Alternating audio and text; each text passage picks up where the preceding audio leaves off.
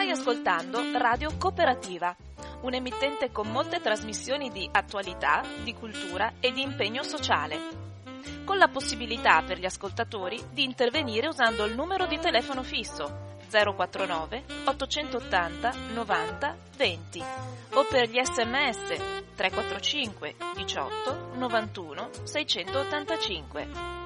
Nessuna interruzione pubblicitaria perché non dipende da alcuno sponsor commerciale. Radio Cooperativa si regge sul lavoro volontario di conduttori e amministratori e vive con la generosità di ascoltatori e soci che l'aiutano finanziariamente. Per farlo basta collegarsi al sito www.radiocooperativa.org che contiene tutto quello che può essere utile per sostenerla. Oppure si può usare il bollettino postale con il numero 120 82 301 intestato a Informazione e Cultura, via Antonio da Tempo 2, 35 131 Padova. La frequenza principale è sui 92.7 MHz. Buon ascolto!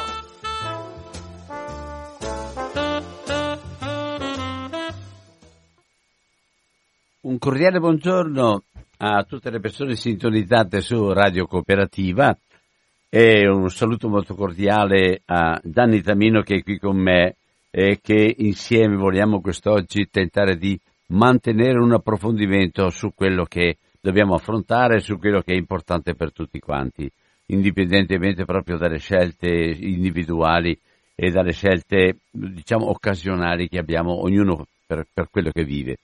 E il motivo, beh, prima ancora di partire con la trasmissione, però vorrei salutare e dire un grazie, ma molto... Bologna, ma solo per dire che una serie di associazioni, movimenti, eccetera, hanno deciso un primo incontro, ma nulla di eh, formale, nessuna logica di eh, mettere etichette, bandierine o cose del genere.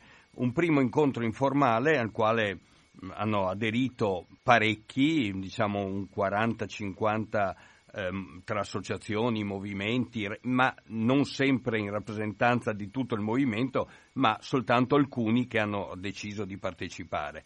Dai movimenti più recenti come Friday for Future eh, o Extinction Rebellion, che sono eh, alcuni che hanno aderito a, a, ma non c'è un'adesione formale alle sardine per parlare di movimenti, oppure associazioni come quelli per la decrescita, oppure eh, il, il, gruppo dei laici che fanno parte di, eh, eh, di Nigrizia, per esempio. Ehm, quindi una realtà composita, moltissimi che hanno iniziative tipo cooperative biologiche, tipo iniziative per difendere la terra, ma anche per difendere eh, il diritto alla casa, cioè una varietà multipla dove non era importante la sigla, ma il fatto di essere presenti con la volontà di non portare specificità, peculiarità, perché ogni volta abbiamo visto anche nel passato, ognuno dice ma questo è più importante, no, è più importante quest'altro, no, non, non, non si tratta di mettere la propria specificità, ma a partire dalla propria specificità trovare quello che è il modo di stare insieme perché abbiamo un'emergenza, un'emergenza che credo sia sotto gli occhi di tutti. Siamo di fronte a una crisi che è una crisi globale, una crisi che è ad un tempo economica, eh, finanziaria, quella l'abbiamo vista nel 2008 ed è tuttora in corso, ma è una crisi soprattutto eh, strutturale di eh, incapacità del sistema che è stato messo in piedi dalla società umana di convivere nel pianeta, di stare nel pianeta in maniera equilibrata. È una crisi che ha portato ai cambiamenti climatici, all'enorme inquinamento. Pensiamo soltanto che secondo i dati che sono ritenuti ottimistici della, dell'Organizzazione Mondiale della Sanità di inquinamento muoiono 12 milioni di persone l'anno, una cosa incredibile. Ma, eh, un altro piccolo particolare, certo. tu guarda,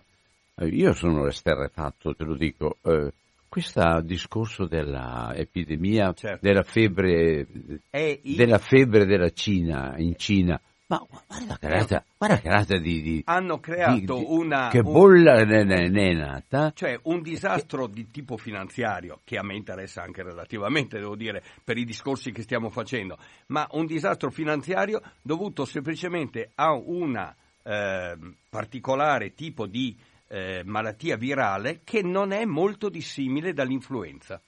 L'influenza comune fa ogni anno migliaia di morti.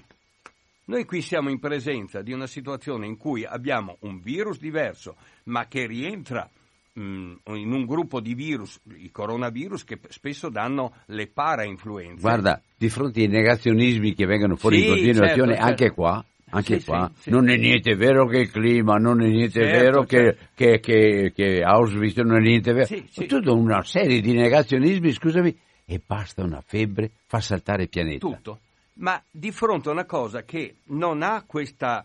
Allora, quando noi abbiamo, molto probabilmente, lo veniva spiegato anche ieri da alcuni eh, epidemiologi, se abbiamo alcune migliaia, di 10, 12, adesso parlano di 20.000 casi accertati ricoverati, vuol dire che il numero di individui che sono stati realmente contagiati è molto più alto, perché sono tutti quelli che non vanno a eh, farsi ricoverare perché hanno semplicemente un po' di febbre.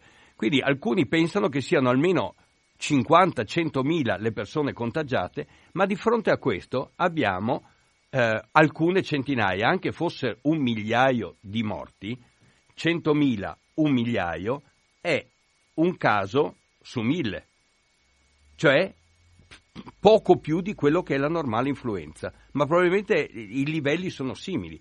Il problema è quello della normale capacità di prevenire queste situazioni, perché lo sappiamo, queste epidemie nascono soprattutto perché abbiamo allevamenti intensivi che sono serbatoio di eh, malattie, abbiamo dei sistemi che potrebbero essere controllati con la prevenzione.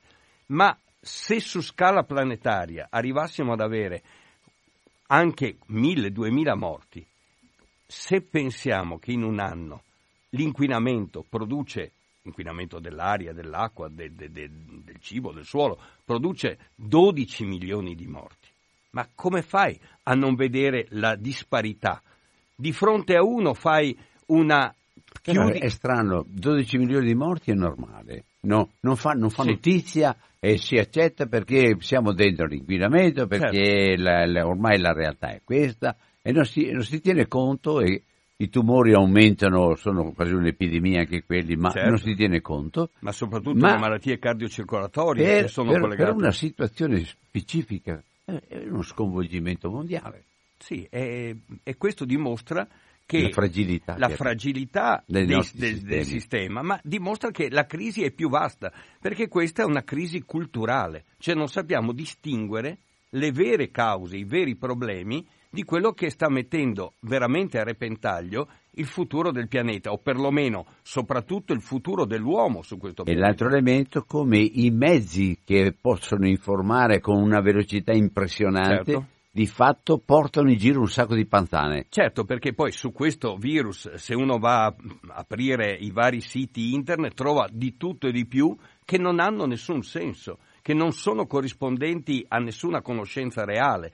Eh, adesso poi ci sarà un correre a spendere miliardi per fare un vaccino che alla fine probabilmente può succedere come nelle precedenti epidemie, che quando ci sarà sarà già esaurita l'epidemia e nel frattempo questi virus cambiano, per cui un, vi- un vaccino fatto adesso è come quello dell'influenza, ha un'importanza relativa perché l'anno dopo i virus sono già modificati, si sono eh, evoluti rapidamente modificando le loro sequenze geniche. Chiudo questa parentesi per ritornare al discorso di prima, e cioè è fondamentale invece che movimenti presenti nel territorio, che si battono per la difesa del territorio, dell'ambiente, ma anche della vita comune, della vita sociale, del, del diritto a poter fare politica in maniera diversa, cioè di non essere condizionati soltanto da logiche elettoralistiche. Tutto questo eh, richiede una presa di coscienza che siamo di fronte a una crisi che è del paradigma dominante. Cioè noi vi- e questo voglio subito anticiparlo, è quello che già veniva ben descritto nell'enciclica Laudato Si.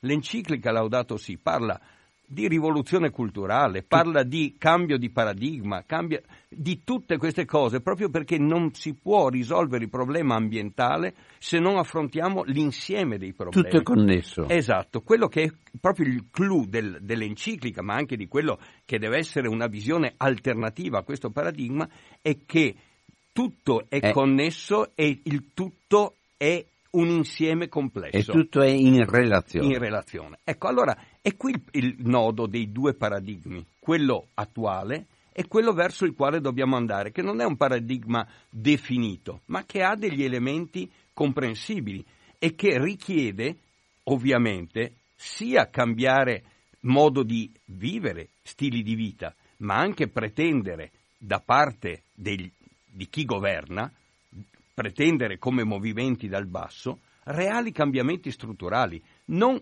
aggiustamenti, cambiamenti strutturali. Eh, faccio un esempio e poi entro nel merito dei due paradigmi, quello vecchio e quello, e quello verso il quale dobbiamo andare. Un esempio di cambiamento strutturale in questi giorni in cui abbiamo le polveri sottili al massimo è di non fare una solita, la solita ripetere la solita tiritera che eh, chiuderemo al traffico a qualche euro 4, euro 5 in certi periodi. Non cambia assolutamente niente. Il vero mh, mm, cambio strutturale è modificare il modo di concepire il trasporto, passare sempre più da trasporto privato a trasporto pubblico, ma perché il trasporto pubblico sia alternativo e migliore di quello privato, deve essere un trasporto a basso costo e realmente funzionale alle esigenze dei lavoratori prima di tutto, degli studenti, cioè che permette una mobilità rapida, economica, con un impatto sull'ambiente sul territorio enormemente più basso. Questo richiede un cambio strutturale, richiede ritornare a una logica che, si badi bene, era quella di Giolitti di un secolo fa, di oltre un secolo fa, quando diceva, e quindi un liberale, che diceva i servizi non devono far profitto, i servizi devono funzionare nel miglior modo possibile per garantire il servizio alla società, cioè è che mi sembra ovvio. Invece abbiamo visto come nel corso degli ultimi decenni si va a una continua rincorsa a privatizzare le strutture pubbliche che offrono servizi non per solo, fare profitto. Non solo, ma la produzione di anidride carbonica continua inarrestabile, certo. continua ad alzarsi. È ovvio. E seconda cosa, anche la produzione di tutte le, le, le diavolerie, le chiamo io, però non, è, non sono diavolerie, magari lo fossero, ma eh, tutti, tutti, gli strumenti che servono solo, solo per consumare e uccidere. Certo. E, e, e, anche una, un perfezionamento che sarà fuori dalla portata di un controllo umano. Ecco, e qui vengono proprio i, nodi, i, I, nodi, tre, i tre nodi. I nodi al pettine, cioè questo paradigma, in cosa si consiste, quello vigente? Qualcuno parla di sistema capitalistico, qualcuno di sistema liberal, eh, di produzione liberista, liber... ma il vero nodo è ancora più a monte, se vogliamo.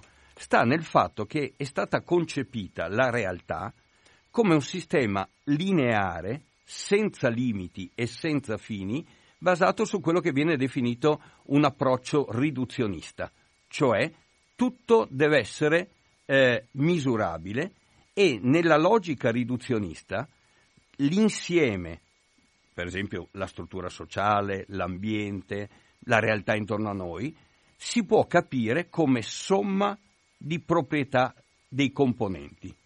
Sembrerebbe giusto, invece non lo è. Per esempio, se noi facciamo la somma degli individui di una società, non capiamo le dinamiche della società. In un sistema complesso come la realtà, l'insieme, le proprietà dell'insieme sono date dalle relazioni, dalle interconnessioni. Da questo punto di vista, c'è, da un punto di vista poi macro, c'è un, un problema molto grosso. Generalmente facciamo in modo che il volontariato in qualche modo supplisca alle certo. istituzioni certo. che non ci sono. Ed è errato anche questo, certo. perché se noi mettiamo il volontariato a, come dire, a, a, ad essere lui a risolvere i problemi che spettano anche alle istituzioni, noi creiamo una, una posizione schizofrenica. Certo, il, il volontariato deve essere... Se non, se non, riusciamo a collegare e mettere insieme le due cose, e questo è molto difficile purtroppo perché ci sono delle, delle, sì, delle scelte veramente eh, si favorisce praticamente contraddittorie riguardo a questo. Un lavoro a basso o nullo prezzo anziché garantire, come dicevamo prima, i servizi, le strutture funzionanti all'interno delle quali possono intervenire come forma di volontariato i cittadini di buona volontà, chiamiamoli così, che favoriscono percorsi che sono suppletivi e ad aggiungersi a quelli fondamentali di base che sono i servizi che devono essere garantiti, non che suppliscano alle carenze di servizio. E tantomeno sostituiscano. E, e tantomeno, sì, ancora meglio. Ecco, allora, tornando al, alle differenze di paradigmi, eh, è proprio questo. Quando l'enciclica dice tutto si tiene, tutto è interconnesso, fa capire che la, il nuovo paradigma è quello in cui vediamo le relazioni, mentre invece il paradigma attuale è quello in cui vede soltanto le somme. Lo diceva la Thatcher, la società deve essere concepita come una somma di individui, non come un sistema complesso, perché se è una somma di individui li posso separare. Se una somma di individui, io con la pubblicità, col martellamento dell'informazione condizionata dal potere, posso indirizzare le masse ad andare nella direzione che voglio. Se invece è concepita come relazioni tra le componenti, ecco allora che si realizzano movimenti, che si realizzano interconnessioni, in grado di modificare realmente la realtà.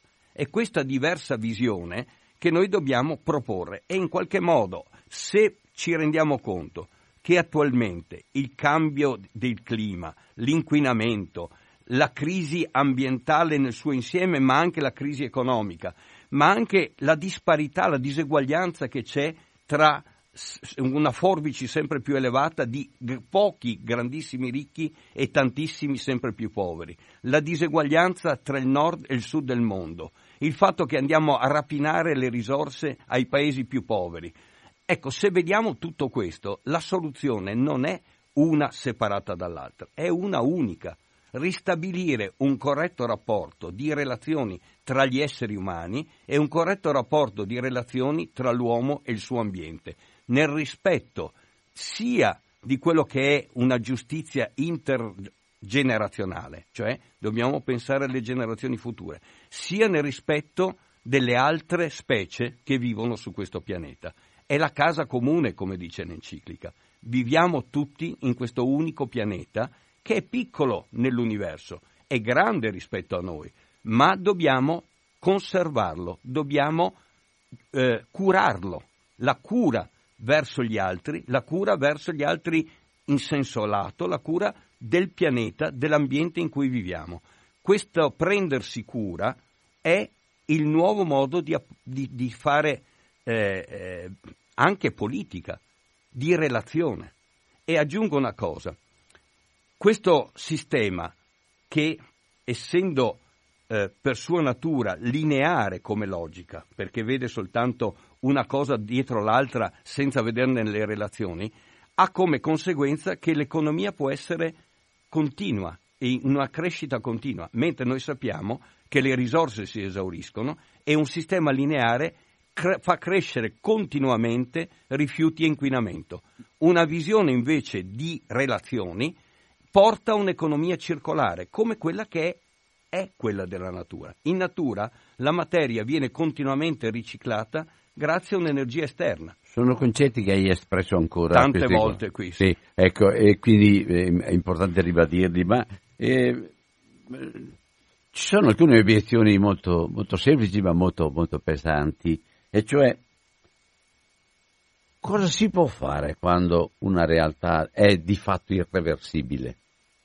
Perché de, una, uno dei problemi grandi che abbiamo davanti oggi rispetto al pianeta è la irre, irreversibilità di alcuni fenomeni, non solo, ma una modalità che ancora come agricoltura punta al prodotto da vendere e al consumo del prodotto piuttosto che alla vita della gente come, come impostazione. Il Veneto in questo momento sta, sta, sta andando avanti questa cosa qua. Certo. La seconda cosa, problema delle generazioni. ma parliamo dei figli degli altri, non parliamo dei nostri figli.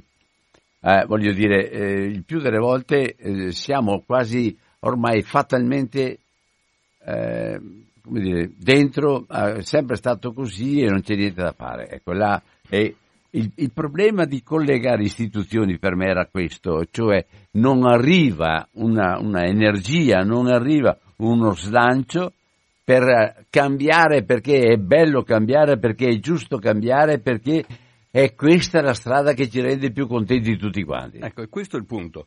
Cioè non ci sarà nessun cambiamento se non ci sarà la capacità di far cogliere alla maggioranza della gente, ed è questa un po' la logica di mettere insieme movimenti e realtà diverse per discutere di una transizione, la transizione è possibile solo se diventa desiderabile da parte della collettività. Come fa a diventare desiderabile? Apparentemente noi proponiamo una, non il rincorso della crescita economica, ma l'equilibrio. Noi non proponiamo di diventare tutti più ricchi, che è impossibile. Proponiamo di ridistribuire eh, le eh, il, eh, risorse, le risorse, il benessere, quello che è possibile, senza intaccare quello che è un capitale naturale, cioè il fatto che la natura nella sua complessità ci offre ogni anno dei servizi essenziali. L'aria che respiriamo, l'ossigeno è dato continuamente dalle piante, un equilibrio tra eh, eh, quello che sono le, eh, i gas ad effetto serra e l'assorbimento di questi da parte dell'ecosistema. Ma se noi lo squilibriamo, ecco che i gas ad effetto serra aumentano, oppure la disponibilità di cose importanti come la legna, come i vegetali, il suolo, il, il mare con tutta la sua complessità. Tutto questi sono servizi che la natura offre non a noi, a tutti gli esseri viventi che fanno parte di questa visione circolare, di questa visione di relazioni, mentre noi vediamo l'uomo da una parte e tutto il resto dall'altra come semplicemente qualcosa da sfruttare. Questo non può reggere. Allora, perché dovrebbe essere desiderabile questo? Perché la desiderabilità non è data dalla somma di oggetti da acquistare, ma è data da buone relazioni umane. Qualunque di noi, se ci riflette, quello di cui ha bisogno. Perché si va in crisi? Perché uno è depresso? Perché non ha oggetti? e spesso la quantità di oggetti aumenta la depressione, la quantità di accumulo spesso si accumula proprio per mascherare l'incapacità di che cosa? Di avere relazioni umane. Allora, una diversa impostazione che parta da corrette relazioni umane e corrette relazioni con l'ambiente, vivere bene nell'ambiente dà soddisfazione. Noi abbiamo visto negli ultimi decenni quello che viene definito paradosso di Esterlin, e cioè che al crescere del PIL, quindi della crescita economica misurata dal PIL, che è una banalità perché il PIL misura anche i disastri, eh, so, gli incidenti, eh, tutto quello che, che, che distrugge. Ecco, mentre invece per esempio si può ridurre il PIL migliorando la felicità come? Per esempio se io... Scusami, PIL, prodotto, prodotto interno, interno lordo, lordo sì, sì, sì, no. Ecco, questo eh, allora, il prodotto interno lordo non misura altro che scambi finanziari. Guarda, il tumore fa crescere esatto. il prodotto interno lordo Tutto, in una forma... In una le forma... malattie, gli incidenti... Tu... Allora, di fronte a questo, non è che la felicità è data dall'accumulo di oggetti da comprare, ma la depressione, la in... la... l'insoddisfazione nasce dal fatto che le nostre relazioni umane sono insoddisfacenti. Miserabili. Mm. Se, certo. non, se, noi, se noi vogliamo migliorarle, dobbiamo anzitutto avere il coraggio di renderci conto che dobbiamo confrontarci con gli altri, che dobbiamo interagire con gli altri. Se siamo tutti in relazione, queste relazioni devono essere valorizzate. Quali relazioni? Quelle solidali, non le relazioni unidirezionali, perché la relazione da capo a sottoposto, perché le relazioni di chi ancora adesso, per esempio pensiamo al maschio deluso che pensava di essere il vertice di questa società e che quando si accorge che le donne non sono una proprietà e che hanno una loro autonomia non riesce a far altro che passare al femminicidio. Questa è una, è una, difform, come potremmo dire, una distorsione del modo di vedere le cose che interpreta la relazione in modo totalmente sbagliato. Non è relazione. E, no, e non sono mica poche le situazioni perché noi conosciamo i fatti quando è, certo, avve- quando ma, è avvenuto il femminicidio, però eh, io ne incontro casi certo. dove eh, lo scontro è diretto, è, è pesante, è, è, fisico, e dove bisogna scappare, dove bisogna cambiare, certo. dove bisogna addirittura non essere più reperibili da qualche parte. E qui ci vuole proprio un'educazione, ecco perché è importante questo modo di vederlo, di vedere le cose, di coinvolgere i giovani soprattutto, di avere i giovani che cambino mentalità e passino da relazioni distorte a avere relazioni solidali. Perché è questo che ci dà una possibilità. Il problema dell'uso dei media in questo momento qua è, ed è una, ecco. le distorsioni del, del, della anche... conoscenza e della trasmissione dei dati e dei fatti, le distorsioni sono drammatiche. Bisogna educare a usare i social in eh, maniera diversa. Ma, cioè vabbè. internet e i cosiddetti social oggi sono una distorsione. Potrebbero anche avere una funzione utile, ma bisogna che il nostro modo di vedere le cose, il nostro modo di avere relazioni umane cambi. Per Ma, fare eh, questo eh... occorre cambiare veramente modo di ragionare, modo di vivere e questa è la premessa per cambiare quelle relazioni economiche che oggi stanno distruggendo il pianeta. Mm.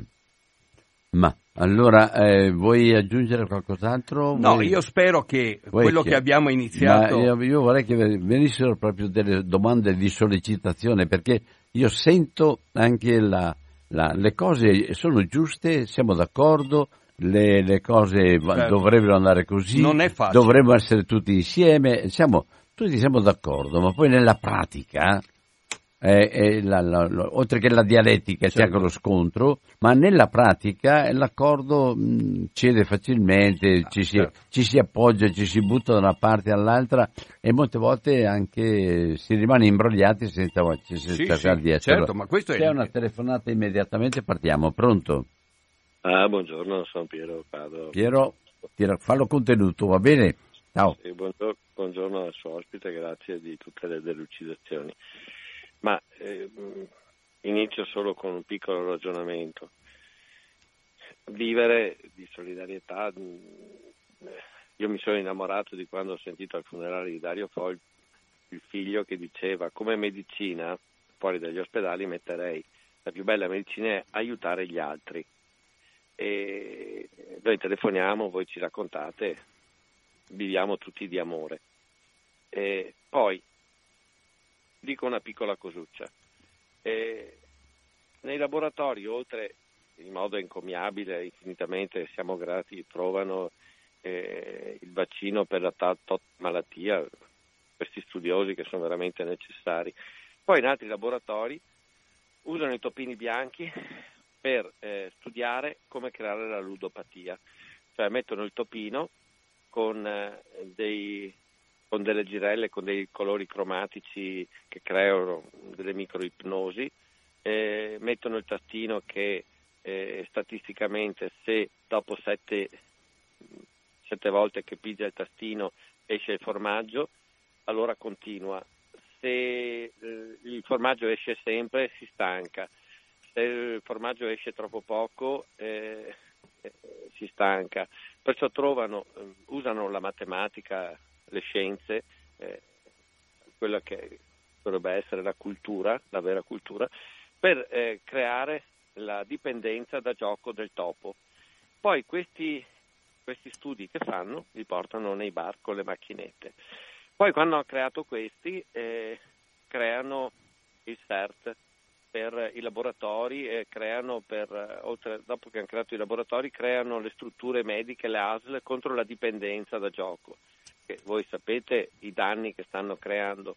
Mi sembra quel film ambientato a Parigi dove di notte eh, c'era quello lì che andava a rompere i vetri e poi la mattina vetri e vetri e aveva un viso molto, molto buono, da curato di campagna, caritatevole. A un'anziana addirittura gli ha regalato il vetro perché era sotto Natale, gli ha cambiato il vetro, gli ha preso la legna, gli ha fatto la spesa e però poi oltre a quell'anziana lì fottava, fotteva altre 99 persone con i vetri che aveva rotto la notte.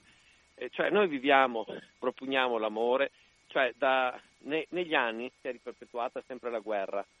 eh, il cristianesimo ha avuto un successo strepitoso perché essendo condannati alla morte ha promesso l'immortalità dell'anima. Eh, cioè noi troviamo, eh, tra virgolette, viviamo, subiamo truffe costanti, sempre nell'inno, nel sogno di perpetuare l'amore, poi senza, cioè, senza usare la parola utopia, ipocrisia, eh, perché qualsiasi piccolo progetto che ti vengono a fare a casa c'è un progetto di fattibilità, progetto di, eh, cioè, di concretezza. Cioè, eh, alla, matti- alla, mattina è una sequela di cose, quelle che vi ho appena menzionato io, però all'inno dell'ipocrisia chi lavora, quelli, beh, quelli indispensabili, sono calpestati, sono quelli non acculturati.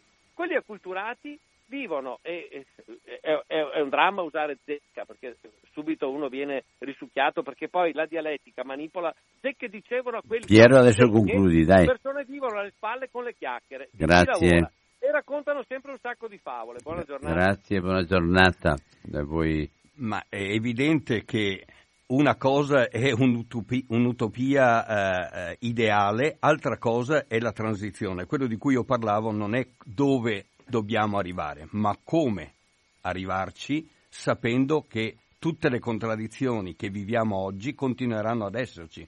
Non è che possiamo eliminare l'aggressività, non è che possiamo eliminare l'individualismo, però si può creare degli antidoti, si può creare dei meccanismi per cui queste manifestazioni che ognuno di noi può avere sono limitate all'interno di un equilibrio di relazioni solidali che prevalgono su quelle individualistiche.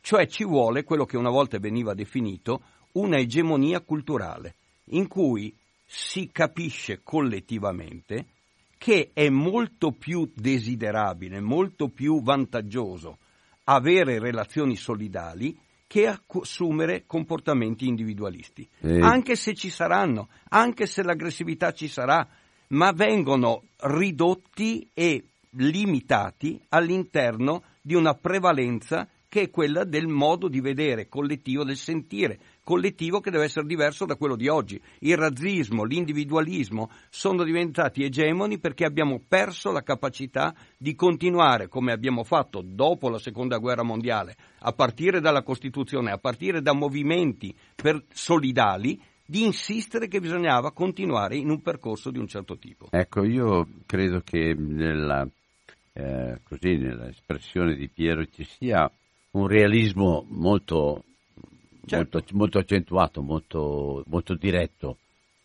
La domanda però che mi rimane, Piero, è tu dai soltanto, per il cambiamento dai soltanto il titolo di parole. C'è gente che impegna tutta la vita eh, usando, e usiamo le stesse parole. C'è gente che impegna tutta la vita e c'è gente che non impegna proprio niente e usa soltanto le parole come dici tu. Ma io credo che per vivere e per desiderare qualcosa che sia autentico e che sia umano, uh, io, non posso non puntare sul positivo e non puntare su quello che aiuta a cambiare la, la situazione che è pesante. Poi ognuno farà, farà, farà, quello che vuole, però non puoi condannare a sole parole la parte positiva per far, funzionare la vita e cambiare le cose. Non la puoi rendere soltanto parole. C'è qualcuno che ci gioca tutta la vita su quello. Allora, e ha lo stesso merito e ha lo, la stessa potenza di quello che invece lo usa soltanto per crescere se stesso, per coltivare se stesso. Io eh, credo che nella tua analisi che mm, sul piano pratico eccetera è, ed è molto molto realistica, ma se tu non dai il resto della risposta, il tuo realismo è semplicemente non si può fare niente. Cioè noi dobbiamo creare io, una... Io, io non, mi, non, mi, rassegno a dire certo. che non si può fare niente perché un papà, un papà e una mamma nei confronti di una figlia o di un figlio che vanno per una strada dichiaratamente errata non si rassegneranno mai anche se perdono tutto. Ed è questo secondo me il punto sul quale dobbiamo fare un ragionamento anche oltre a noi stessi. Pronto? Buongiorno a tutti, sono Lorenzo di Avano. Lorenzo, buona giornata. Io faccio una domanda invece realista, negazionista, che viene fatta spesso alla fine di queste trasmissioni qua, sia con, con il presente, che come si chiama, eh, non viene il nome, e qualche altro comunque. E la domanda è questa che viene fatta. Eh, mi sembra impossibile che ci siano tanti inquinatori che dopo, ovviamente, e che, e che inquinino, tanto dopo, io, io, la domanda è, si dice, eh, come fanno a inquinare se dopo sanno che muoiono anche loro? E questa è la domanda che e dopo viene fatta sempre alla fine e sarebbe secondo me proprio da approfondire sul, una domanda di questo genere. Eh, cosa vuoi che sia? Eh, è impossibile che gli inquinatori inquinino eh, perché tanto devono morire, muoiono anche loro e non pensano che si facciano del male. Ecco, la domanda è questa. Vi saluto, buongiorno a tutti. Beh, la, la risposta è semplice. Se prevale una visione egoistica, individualistica, uno pensa sempre che lui sarà quello che si salva, che lui sarà esente, perché in realtà è vero, anche se ci sono aumento di tumori, aumento di morti, ma nei 12 milioni che muoiono in inquinamento c'è una minoranza, perché la maggioranza si salva. Il discorso è che non ci si rende conto che ognuno di noi può essere anno dopo anno in quei 12 milioni e si pensa sempre che avendo una logica individualista di accumulo di denaro, di accumulo di oggetti, di accumulo di patrimoni, si sarà esenti da questa situazione. In realtà non funziona così perché nel complesso tutti paghiamo le conseguenze, ma soprattutto la pagheranno i nostri figli e i nostri nipoti. Se non abbiamo la solidarietà generazionale e non la acquisiamo come dovrebbero fare i genitori, un genitore può pensare che si disinteressa del futuro di suo figlio o di suo, dei suoi nipoti? Penso proprio di no. Se lo vediamo come collettivo, come, umani, come società umana, dobbiamo pensare che sono i nostri discendenti, nel loro insieme i nostri figli.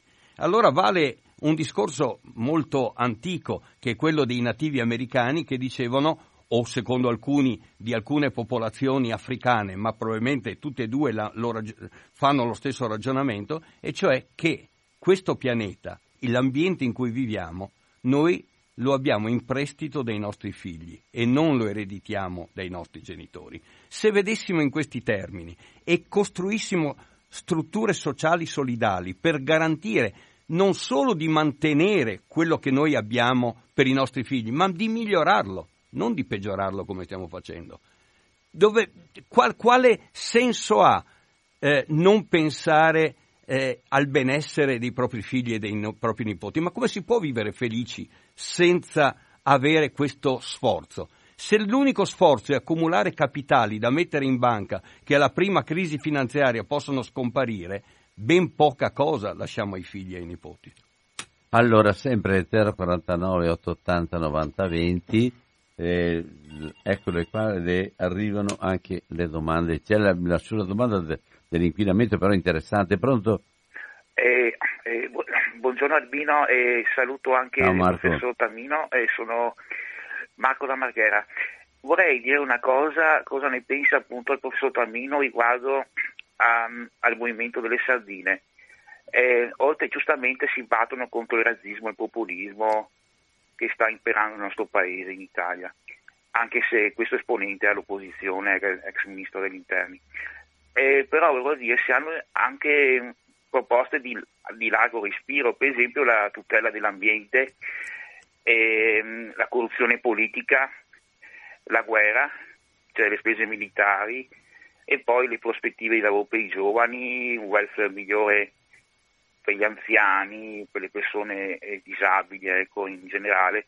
Cioè, eh, io non so perché spesso in, in questi ultimi due o tre giorni della mattina della lettura dei giornali si parla sempre di questo incontro con, le, le, con esponenti dei Sardini con, con Benetton sappiamo che i Benetton sono, a favore, eh, sono per le, eh, che rimanessero le concessioni autostradali, no?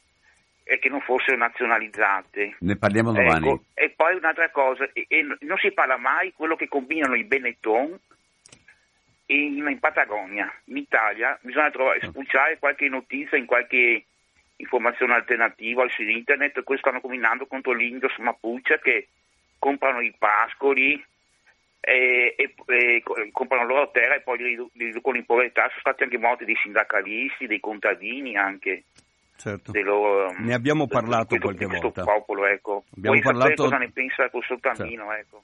Abbiamo parlato, a proposito di Benetton, del land grabbing in generale e come anche multinazionali, come sono di fatto i Benetton, fanno questa azione di land grabbing, che vuol dire accumulare territori, terreni di popoli nativi per sfruttarli a scopi puramente speculativi.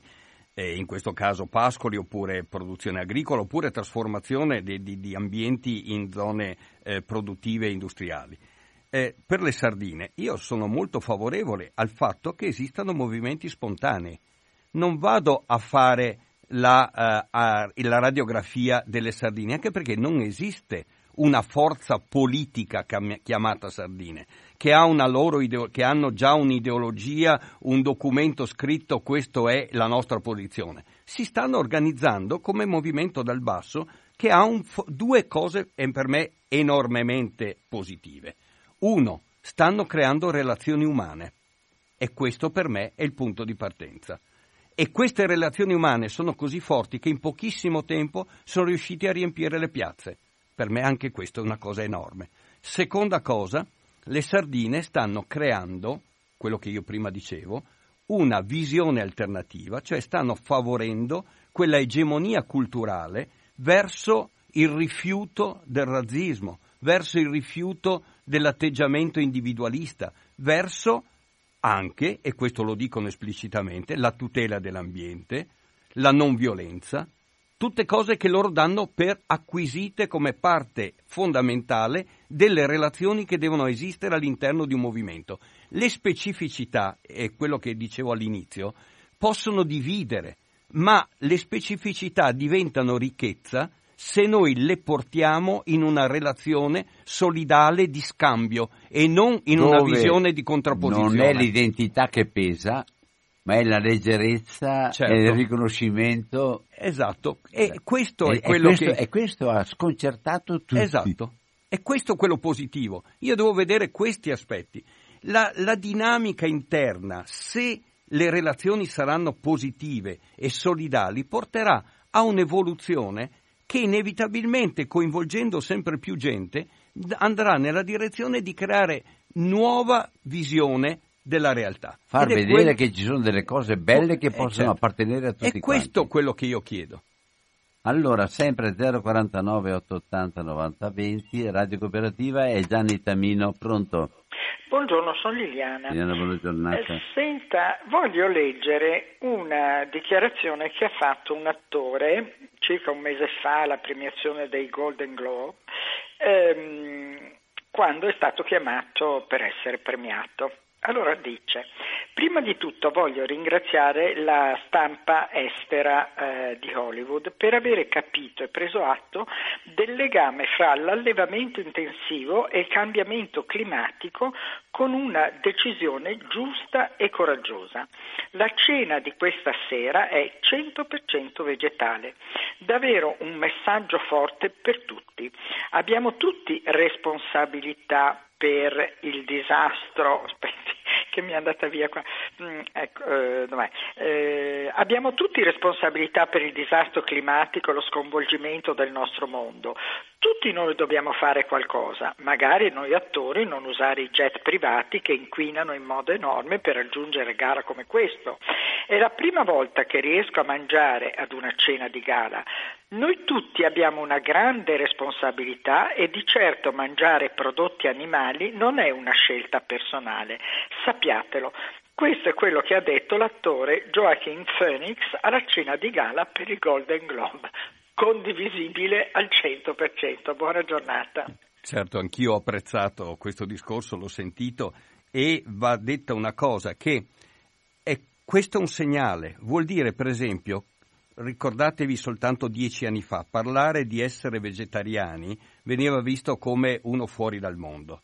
Oggi il fatto che sempre più gente si avvicini a questo, non per scelta ideologica, ma perché si rende conto che è una necessità, è una dimostrazione che l'azione dal basso sta modificando la cultura e quella evoluzione culturale, quella egemonia culturale per cui eh, far capire che mangiare carne, al di là che possa farti bene o male, e spesso fa male, però è un modo per sottrarre cibo ad altri, perché per esempio ogni volta che si mangia carne vuol dire che gran parte dei cereali e legumi che noi produciamo vanno al mangime, ma là dove mangia una porzione di carne una persona, con, mangi- con, quello che era il mangime, con quei cereali e legumi, potevamo dar da mangiare 5-10 persone.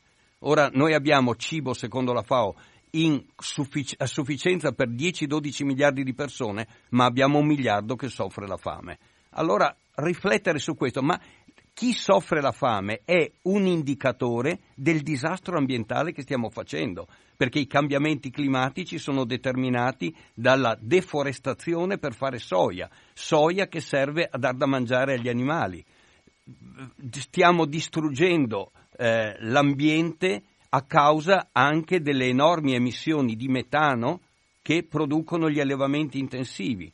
Stiamo producendo polveri sottili anche per l'enorme quantità di ammoniaca che un'agricoltura e un allevamento sbagliato produce e nell'aria danno, innescano un particolato secondario che è gran parte dell'inquinamento che viviamo. Ecco, allora capire che non è una singola cosa, non è il mangiare o non mangiare carne, che visto da solo può sembrare irrilevante, ma è la relazione tra il mangiarla, almeno poca, o non mangiarla, e quello che comporta su scala globale avere questa capacità di ragionare globalmente, fare educazione culturale, creare cultura alternativa, creare egemonia culturale per far capire come stanno le cose in una visione di realtà tutta in relazione.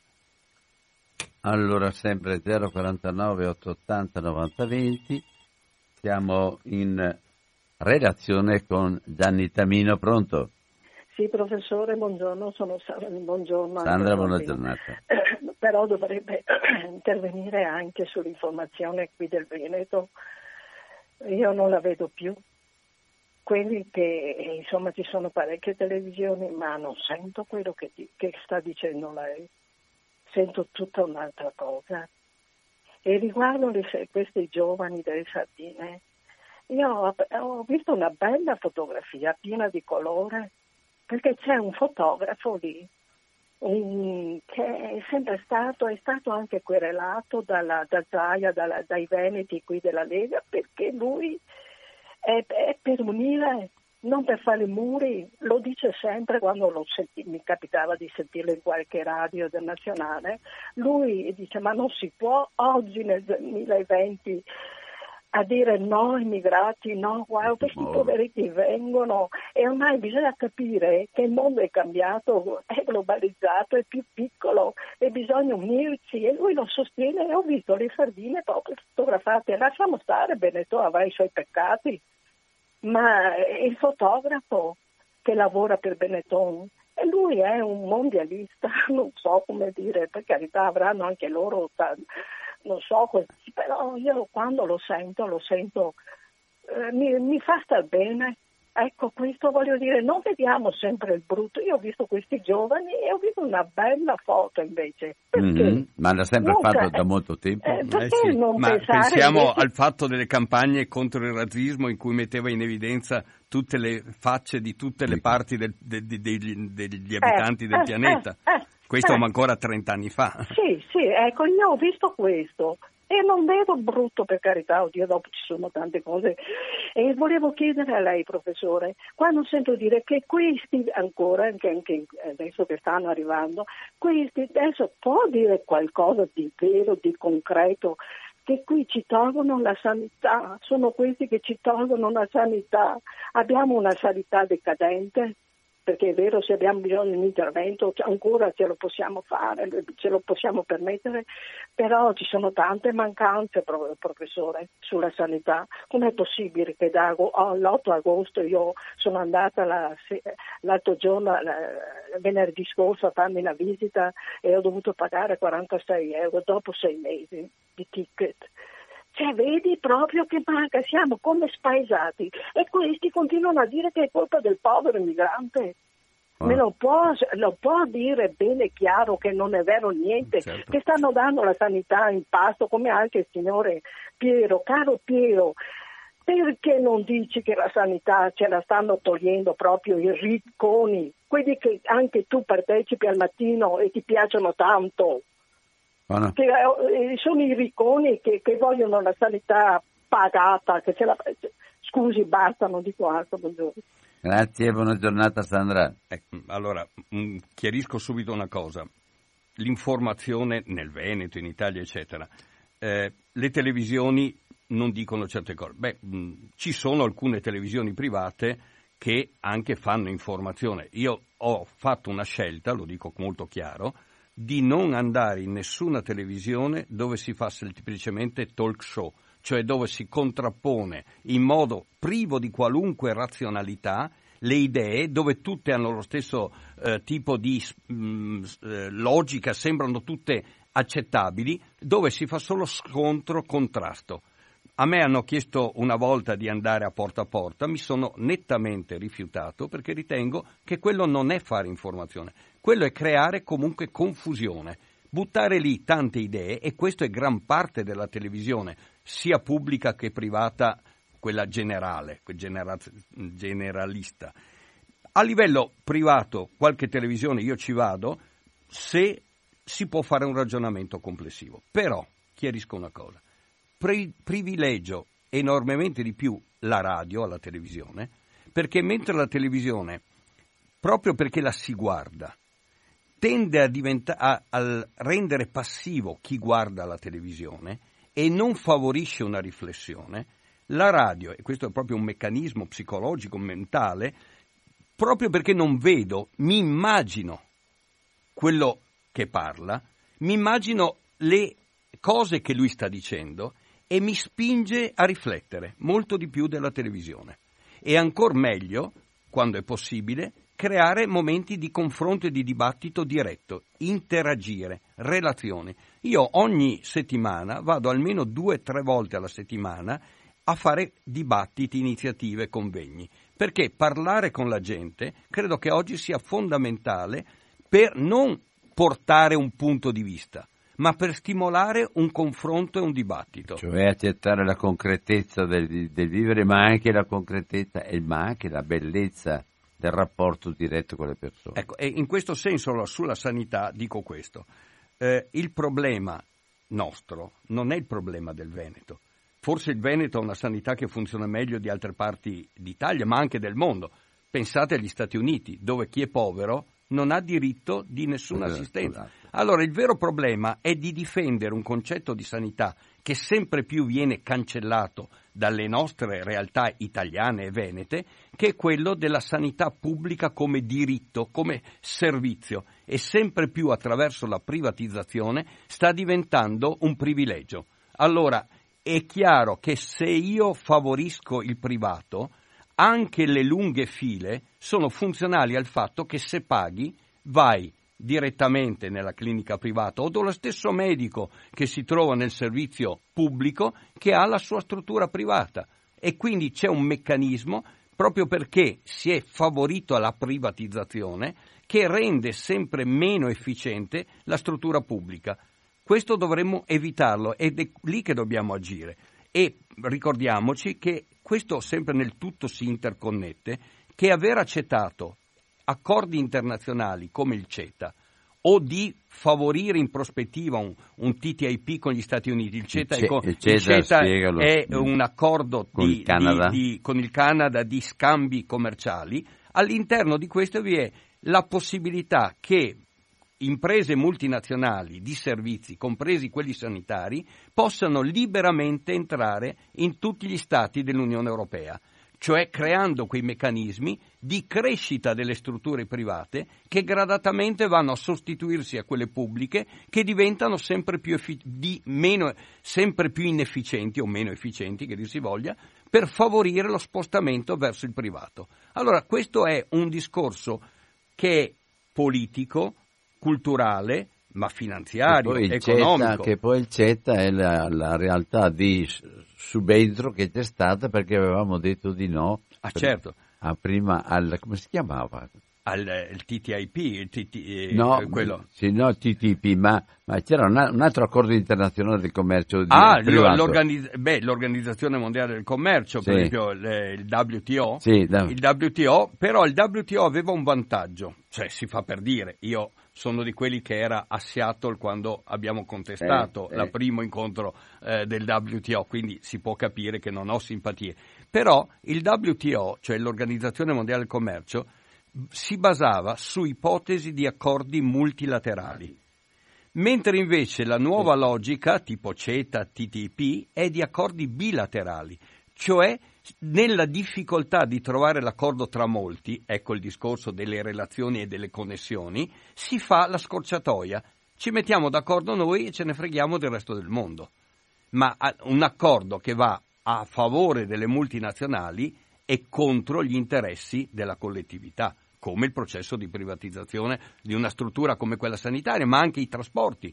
Noi ormai abbiamo la possibilità di totale privatizzazione dei trasporti, di totale privatizzazione di tutti i servizi, dall'acqua alla luce. Le, abbiamo fatto un referendum sull'acqua. Eh, eppure, il rifornimento di tutti gli oggetti, di tutto, tutti i prodotti. Tutto privatizzato. Allora, questa privatizzazione vuol dire che quello che era, lo dicevo prima, la logica addirittura liberale di Giolitti, i servizi devono essere pubblici, non hanno come obiettivo il profitto, ma hanno come obiettivo garantire il miglior servizio possibile, perché ottimi servizi sono di supporto anche a un'economia efficiente, un'economia però basata sugli interessi collettivi. Pronto? Sì, buongiorno a tutti e due, sono Miranda. Ciao Miranda. Posso dire la mia? che due anni fa sono stata operata da tumore e devo essere controllata ogni sei mesi. Eh, giovedì scorso sono andata in oncologia e mi ha prefissato la data in luglio, fra sei mesi. Mia figlia stamattina è andata a prendere l'appuntamento per fare l'ecografia e me la danno in settembre. Però se andavo a pagamento, tra un mese l'avevo con 500 euro di pensione. Una può okay. permettersi. Vi saluto, no. buongiorno. È esattamente quello che dicevo, ma aggiungo una cosa, che però qui c'è anche della malafede. Perché quando uno è stato, lo so per, per esperienza, io sono stato operato di tumore, so cosa vuol dire seguire tutte le eh, verifiche e trattamenti, terapie, per, eh, dopo aver subito un'operazione di tumore.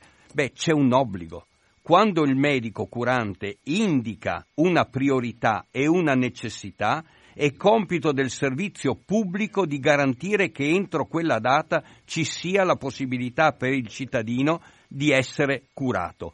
Cioè questo è un obbligo. Le strutture eh, pubbliche non possono dire di andare al privato, devono dire come fare, devono trovare comunque magari in una zona vicina ma entro quella data bisogna dare la garanzia. Questo è un obbligo e non si può continuare a imbrogliare la gente facendo finta che basta andare dal privato e si risolve tutto. Ma è così purtroppo.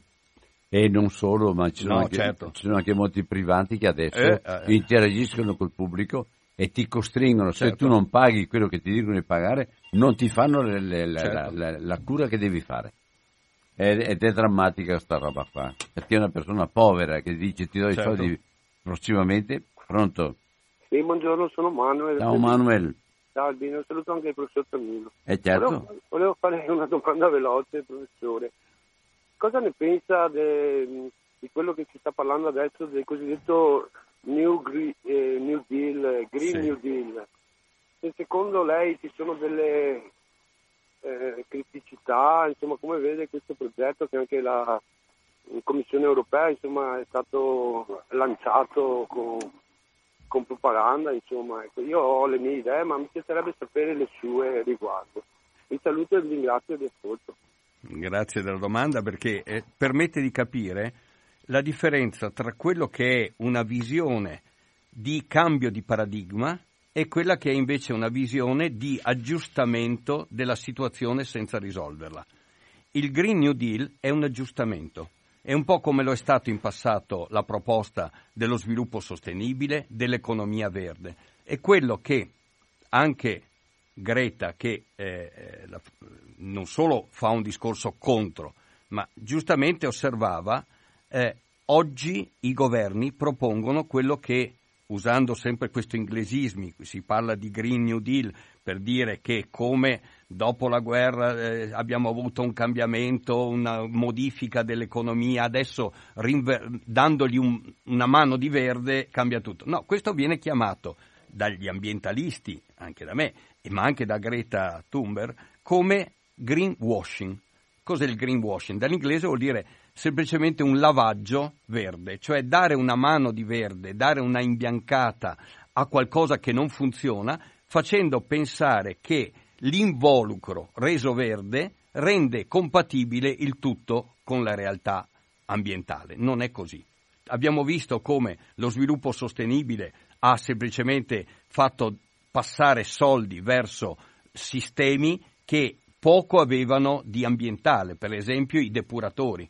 Il problema ancora una volta è spesso di risolvere a valle ciò che va affrontato a monte. Il greenwashing, cioè questo, eh, questo dare una mano di verde, mettiamolo in italiano, è un intervenire a valle. Ma tornando all'enciclica Laudato Si, anche questo era già previsto nell'enciclica, quando si dice che non si può risolvere i danni provocati da una tecnologia usando la stessa tecnologia. Non sarà la tecnologia a risolvere i danni provocati dalle, dagli interventi te, delle, tecnologici, tecnocratici, dalle, dai sistemi eh, di produzione che hanno creato l'inquinamento e i cambiamenti climatici. Dobbiamo andare a monte. Andare a monte vuol dire cambiare il modo di ragionare. Parla di una coraggiosa rivoluzione. Esatto. Allora, il Green New Deal è ancora e... una volta l'aggiustamento a valle senza intervenire a monte del problema. E tentare di mettere insieme da una parte il petrolio e dall'altra parte certo. il sostenibile significa soltanto ritardare il esatto, disastro. Solo questo. E allungare i tempi che, verso un disastro inevitabile dove non sarà, sarà irreversibile a quel punto. Già oggi forse in gran parte sono irreversibili i processi, lo saranno ancora di più. Pronto? Pronto? Sì Albino, io sono Massimo di Tiene, mi sento qua, sento ma- a sprazzi qualche secondo. Sì, qualche ciao secondo, Massimo. No? Ciao, ciao Albino. Eh, niente, io volevo dire un po' la mia impressione, cioè vedo questa nuova forma di eh, società finanziarizzata globale, la vedo sempre più spietata sotto diversi aspetti. Eh, quello della sanità, quello dei servizi, quello dell'acqua, no? come diceva il professor Tamino. Eh, vedo che mh, mm, per esempio non, non, si fa neanche tanti problemi a, col nuovo, eh, con la nuova firma del trattato Italia-Libia eh, a far morire le persone, cioè non, non gli interessa niente eh, perché è sempre più spietata il problema è che noi, secondo me, in Italia non abbiamo nessun interlocutore politico che possa porre eh, un, un, inizio di trasformazione. Perché anche il PD, vedi, cioè, fa un po' di teatrino, poi vota sempre a, a, favore di questi poteri forti, sia nelle grandi opere, sia eh, adesso contro i migranti per il rinnovo di questo patto.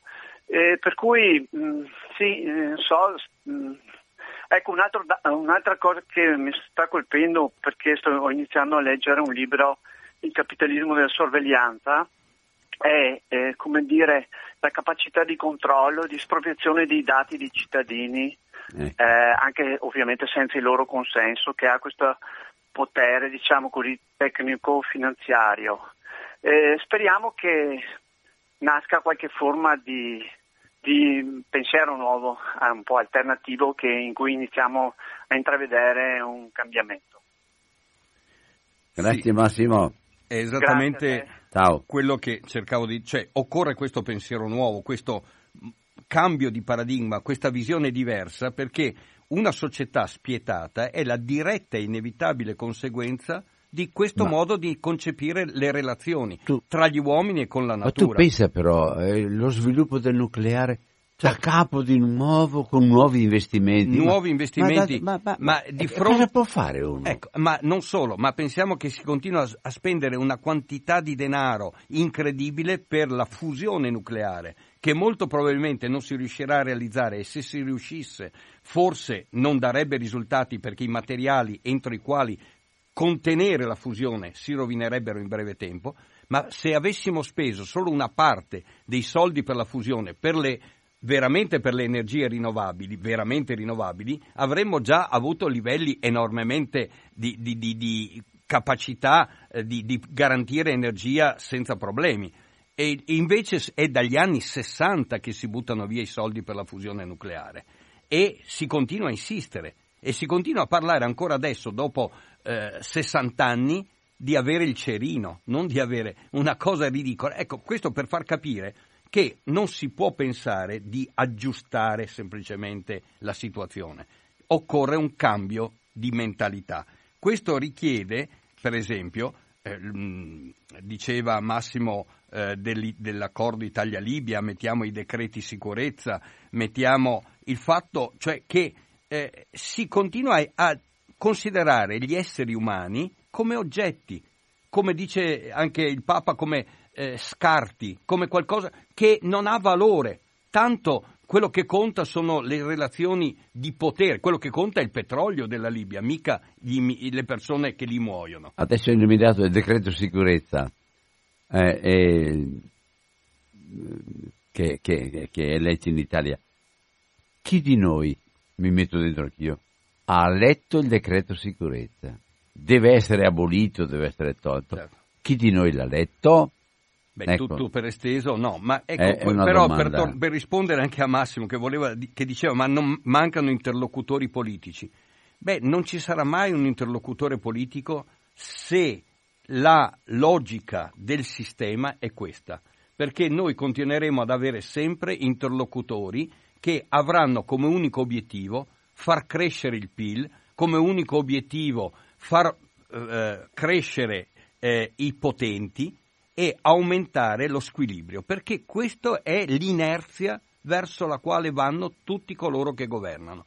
L'alternativa non è cercare un interlocutore politico, ma avere la capacità dal basso di condizionare chi governa. Credo che anche oggi molti, e lo dico con molto rispetto, ma molti dei tedeschi si domandino ancora ma come è stato possibile pensare e accettare il nazismo a quei livelli là. E come è possibile che oggi qualcuno pensi di riproporlo? Ecco, 049 880 90 20. Le domande riaffiorano forti anche da dentro, eh? Allora c'è un'altra telefonata, grazie. Pronto? Sì, pronto, buongiorno, sono Alberto. Alberto, buona giornata. Un saluto a lei e al suo ospite. Io, per come la penso, magari sbaglierò, io invece credo fortemente che certe eh, strutture debbano essere privatizzate, proprio perché la concorrenza stimola a dare il massimo. In un paese come l'Italia, che tutto sia pubblico, mi fa venire letteralmente la pelle d'oca. Non stiamo parlando di paesi come Scandinavia dove c'è un altissimo senso dello Stato. Quindi per me più si privatizza e meglio è. Che dopo queste persone facciano dei profitti, buon per loro, ma se mi garantiscono ottimi servizi proprio perché c'è la concorrenza, io sono per privatizzare. Dopo ci sono dei casi isolati dove questo ha provocato dei danni, però generalmente la penso così. Poi sul fatto di dire di insistere nel dire ma diventare vegetariani è una scelta azzeccata, anche lì. E se uno vuole diventarlo va bene, ma non è l'uso, il consumo di carne che è sbagliato in sé, è la tipologia di, di allevamenti, come viene prodotta la carne in tante situazioni che è veramente sbagliato, ma l'idea che cibarsi di carne sia sbagliata, io, io non la condivido assolutamente, secondo me dobbiamo cibarci di tutto un po' e, e senza esagerare. Ultima considerazione veloce, mi fa un po' sorridere questo portare in palmo di mano un Oliviero Toscani che è stato condannato, quindi condannato a risarcire Matteo Salvini per degli insulti tipo, eh, adesso qualcuno si può scandalizzare, ma sono cose dette da questa persona portate in palmo di mano. E, mm, Toscani ha detto una delle poche, cioè una delle tante, ne dico solo due o tre, tanto per rendervi l'idea di che persona, di che signore sia. Salvini fa i pompini ai leghisti cretini. Ecco, se questa è una persona che voi considerate degna di essere considerata per bene, mi viene per la seconda volta la pelle d'oca. Grazie comunque per lo spazio e arrivederci. Ma eh, allora, io non ho nessun tipo di simpatia particolare per Toscani. Se Toscani fa una campagna contro il razzismo, mi va bene. Questo è il punto. Se Toscani attacca Salvini in modo volgare, fa il pandan con la volgarità di Salvini e non trovo niente di scandaloso in questo se non che sono due persone che si comportano in maniera non gradita e sono simmetriche. Detto questo, però, preferisco uno che si batte contro la violenza e contro il razzismo rispetto a un razzista. Questo chiusa la parentesi. Torniamo invece alla concorrenza e alla privatizzazione. E veniamo per esempio, e, e ripeto, parlo di cultura liberale, di Giolitti, non liberista, liberale. Giolitti diceva, e parliamo di servizi, non di fabbriche produttive, non di aziende agricole, parliamo dei servizi. Giolitti diceva lo, l'obiettivo delle aziende di servizio è garantire il miglior servizio possibile, non far profitti e utilizzare quello che è la richiesta che qualunque struttura pubblica statale fa ai cittadini attraverso le tasse di contribuire a finanziare i servizi. Questa è la visione liberale di Giolitti. Allora, perché è sbagliata la privatizzazione? Perché quando io privatizzo la struttura ferroviaria e elimino gran parte dei settori non produttivi economicamente, cioè che non dà reddito, dei rami che servivano a garantire il trasporto dei lavoratori e degli studenti e privilegio soltanto l'alta velocità, io ho fatto sì che da una parte si crea profitto, ma dall'altra, in tutte le realtà dove si parla di rami morti dei treni, si deve andare con la macchina e questo inevitabilmente provoca un aumento dell'inquinamento, provoca tutti quei danni che vediamo intorno a noi. Allora, fare un servizio non è garantire il profitto a qualcuno, perché per fare profitto eliminerà tutti quei servizi che non danno profitti. E, e in sé è banale, ma è ovvio. E se servizi che non danno profitti sono per esempio garantire la salute ai cittadini, si farà in modo che possano avere salute solo quelli che pagano e quelli che non hanno i mezzi non avranno la salute come succede negli Stati Uniti. Questo è giustizia?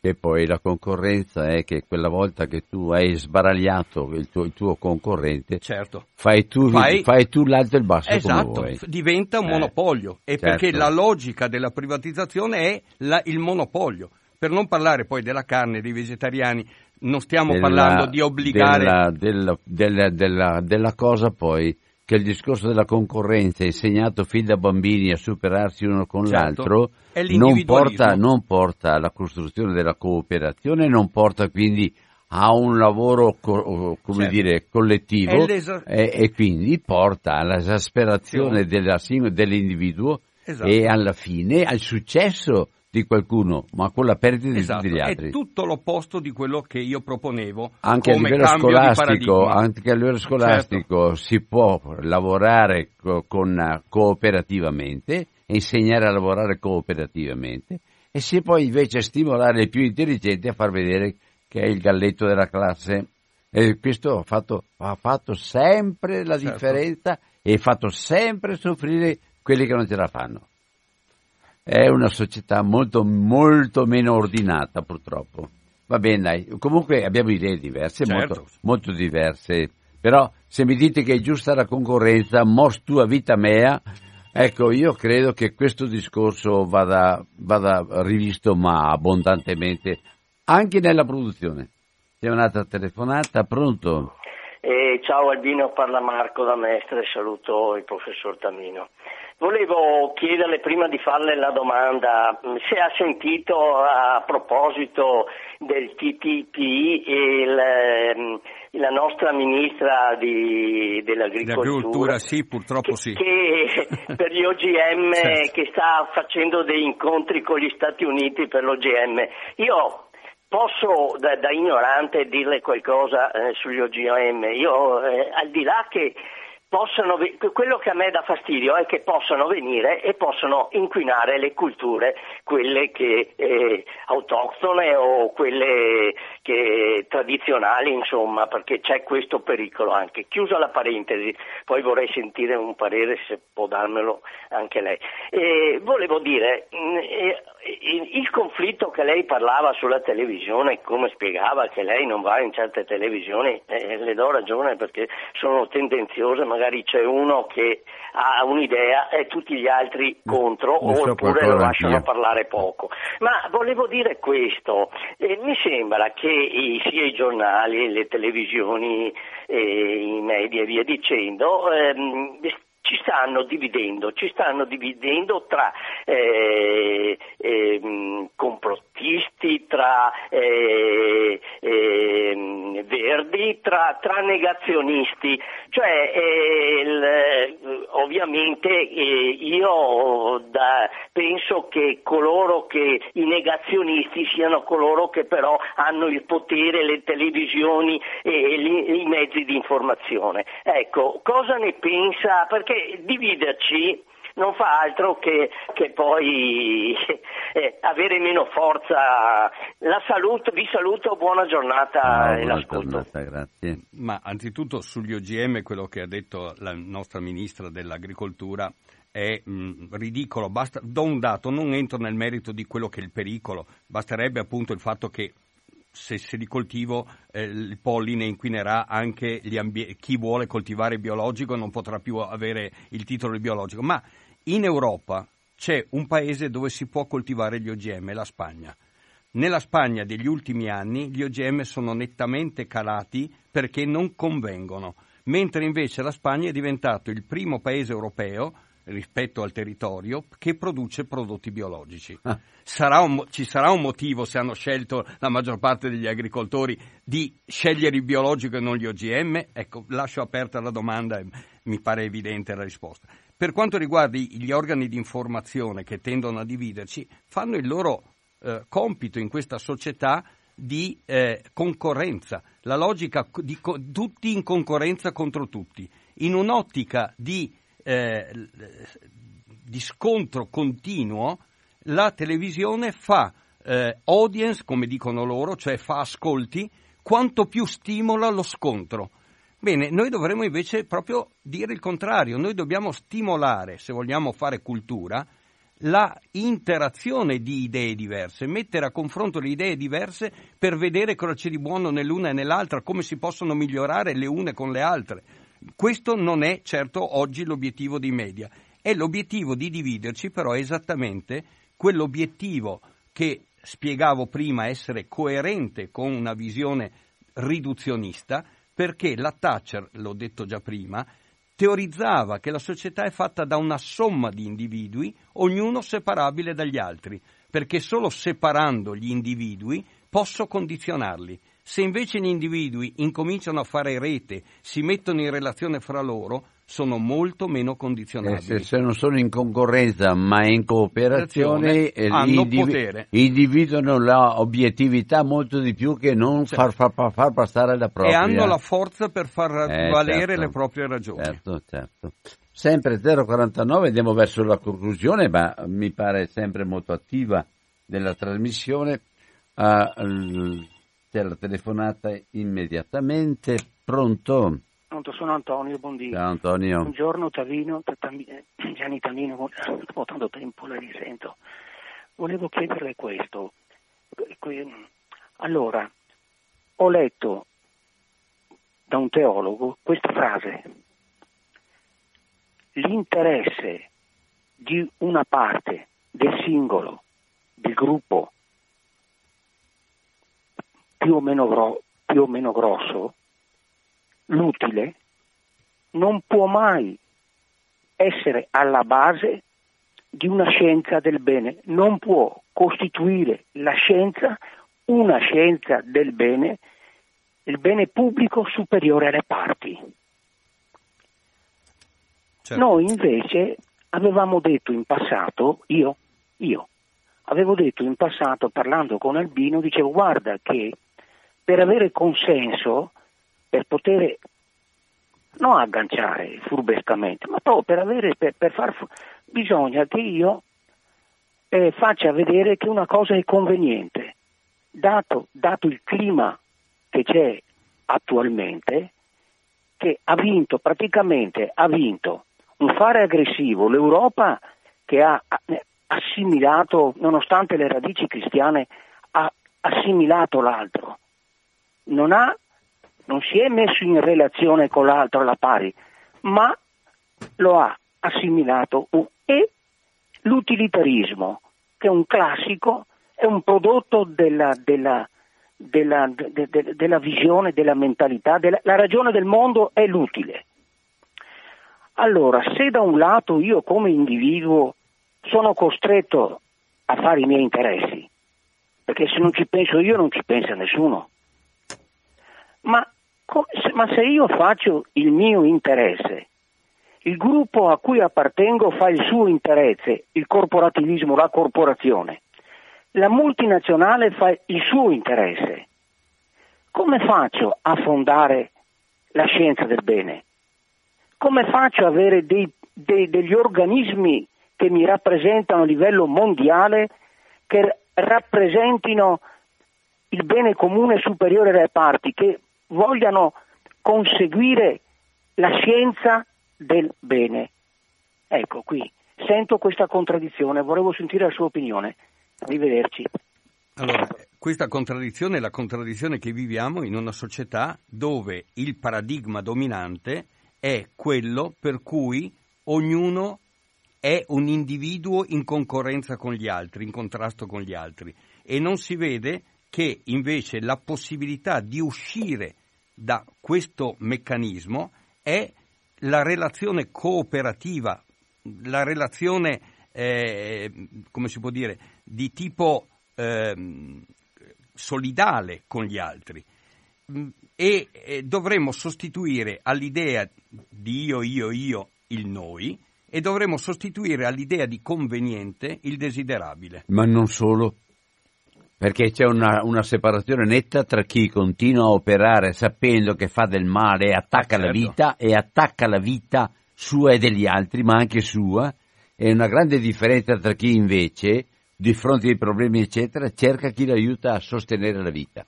Sì. E i due, i due elementi discriminanti oggi, perché qua si programma la morte, quando si fa certo. la, la, la, il discorso di potenza, si programma la morte degli altri e a livelli anche incalcolabili molte volte. Allora io credo che ci siano dei, dei, dei discrimini sui quali dobbiamo eh. fare anche delle certo, scelte, ma... perché per esempio non ci toccano per niente.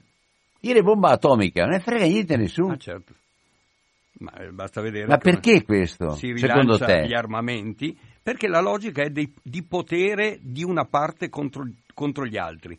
Cioè, in, anziché vedere che il tutto è interconnesso, si vede la, lo scontro di una parte contro le altre parti. E questa logica è la logica del, appunto, dell'individualismo, del conveniente, mentre invece se ragionassimo e questo è un vecchio discorso anche filosofico, ci renderemo conto che il miglior modo per difendere il proprio interesse è l'altruismo, cioè la relazione di tipo solidale è il miglior modo per difendere anche il nostro interesse individuale. Senza una, una visione altruistica solidale, noi saremo la maggior parte schiacciati a favore di una piccola minoranza in grado di schiacciare gli altri se vogliamo evitare questa discriminazione, bisogna, per fare anche il nostro interesse, essere solidali, cioè il conveniente non è il conveniente, è il desiderare di stare insieme con gli altri per trovare insieme scelte, strade che ci portino a migliorare tutti insieme. La, la domanda resta se siamo capaci di fare qualcosa di oltre il conveniente. Ecco, e il problema è, eh, io penso che se noi ci rendessimo conto che è più desiderabile una società solidale rispetto alla convenienza di una società che concorrenzialmente permette a qualcuno di avanzare e a tutti gli altri di soccombere. Quando vai in concorrenza fra genitori e figli, eh, quando vai certo. in concorrenza fra fratello e sorella, quando vai in concorrenza con perso... quelli con i quali hai, hai sognato certo. di vivere la vita. Abbiamo perso e poi qualunque... spacchi certo. tutto quanto, che felicità. Eh, appunto. Ma... Allora cerchiamo di rendere la nostra vita il più desiderabile possibile, in modo che la felicità sia anche garantire un futuro alle generazioni future.